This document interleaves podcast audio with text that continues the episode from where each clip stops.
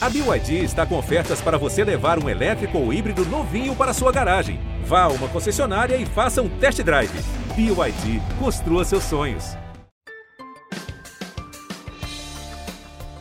Oi, eu sou o Gustavo Petró e esse é o resumão do G1. Eu e a Gabi Sarmento vamos te contar as principais notícias da semana. Oi, Gabi. Oi, Gustavo. Vamos lá.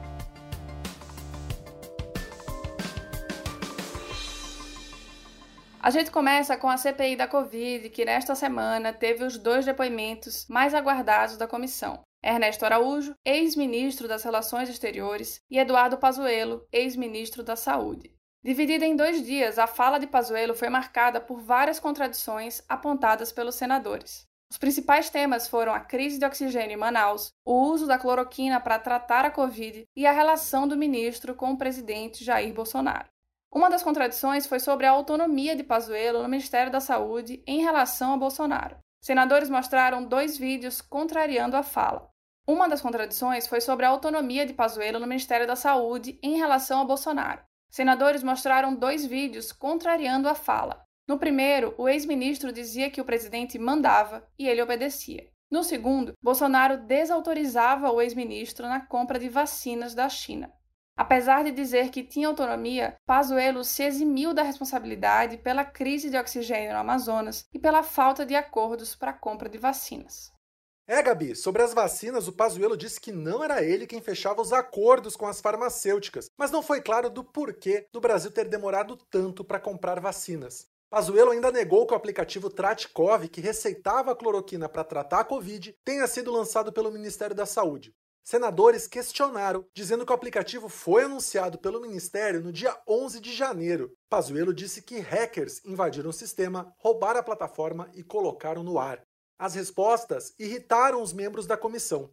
O relator Renan Calheiros chegou a dizer que Pazuello tinha mentido em 14 respostas da CPI. O depoente, em 14 oportunidades, mentiu flagrantemente, ousou negar suas próprias declarações. O tom do depoimento do Pazuello foi parecido com o do Ernesto Araújo na terça-feira. O ex-chanceler foi acusado várias vezes de mentir para os senadores, principalmente quando disse que ele e Bolsonaro nunca atacaram a China e que a relação entre os países sempre foi boa. Araújo também foi bastante perguntado sobre a cloroquina, mas jogou a responsabilidade para o Ministério da Saúde. Para a semana que vem, por enquanto, só está confirmado o depoimento da secretária do Ministério, Mayra Pinheiro.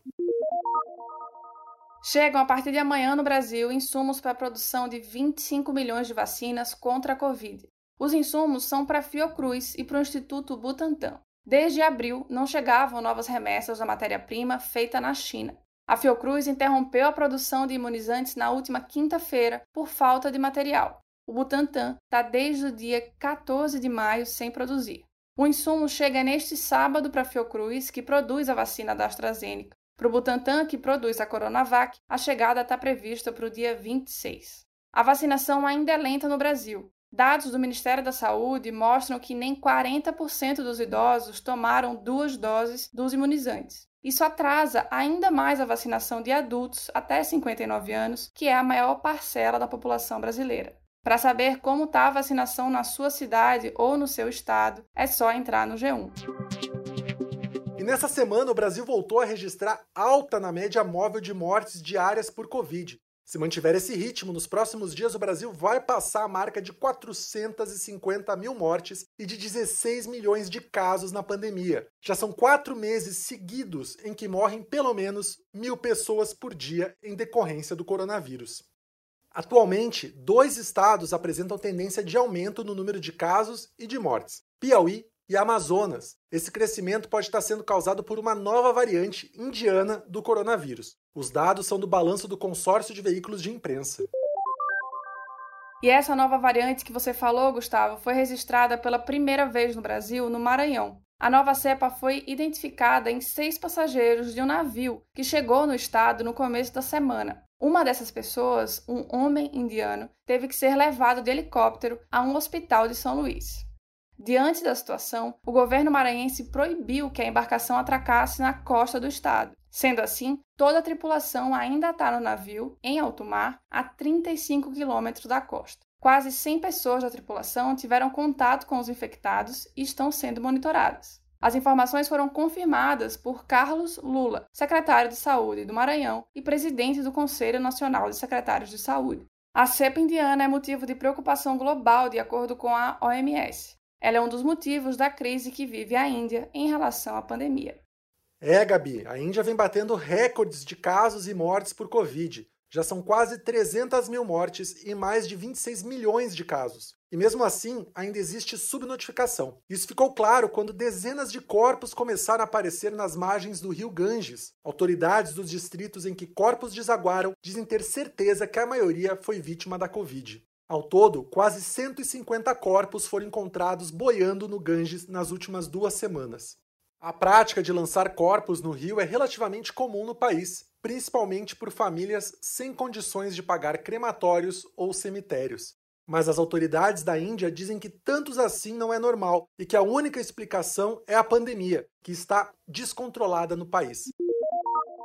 Esta semana também foi marcada pelas investigações da morte de MC Kevin, aos 23 anos, o cantor não resistiu depois de cair do quinto andar de um hotel na Barra da Tijuca, no Rio de Janeiro. A polícia do Rio ouviu quatro depoimentos: da esposa do Kevin, de uma modelo com quem ele estava momentos antes de cair e de outros dois amigos do artista. No começo das investigações, havia suspeita de que Kevin teria tentado pular direto da varanda para a piscina do hotel. Mas ao longo da semana, essa linha foi deixada de lado pela polícia.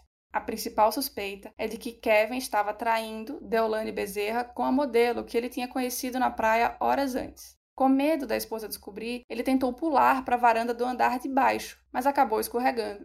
O ponto agora é entender se o Kevin, por conta própria, teve medo de Deolane chegar e tentou fugir pela varanda, ou se ele foi influenciado por amigos que falaram que a esposa estava chegando no quarto. Ela afirma que estava dormindo na hora do ocorrido. Os depoimentos têm divergências sobre esse ponto.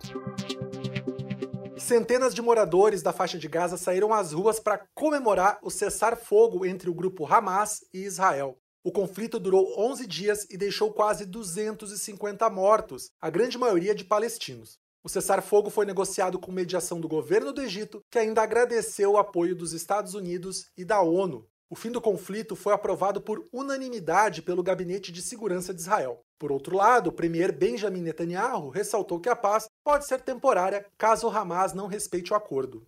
O presidente dos Estados Unidos, Joe Biden, disse que o país vai fornecer recursos para reconstruir Gaza e o sistema de defesa aéreo israelense. Esse foi o Resumão, o podcast semanal do G1, que está disponível também em todas as plataformas digitais de áudio. Não deixe de seguir o podcast no Spotify ou na Amazon, de assinar no Apple Podcasts, de se inscrever no Google Podcasts ou no Castbox, ou de favoritar no Deezer. Assim, você recebe uma notificação sempre que um novo episódio estiver disponível. Esse programa foi feito por mim, pela Gabi e pelo Gabriel de Campos. Até a próxima! Tchau! Bom final de semana, se cuidem e até mais!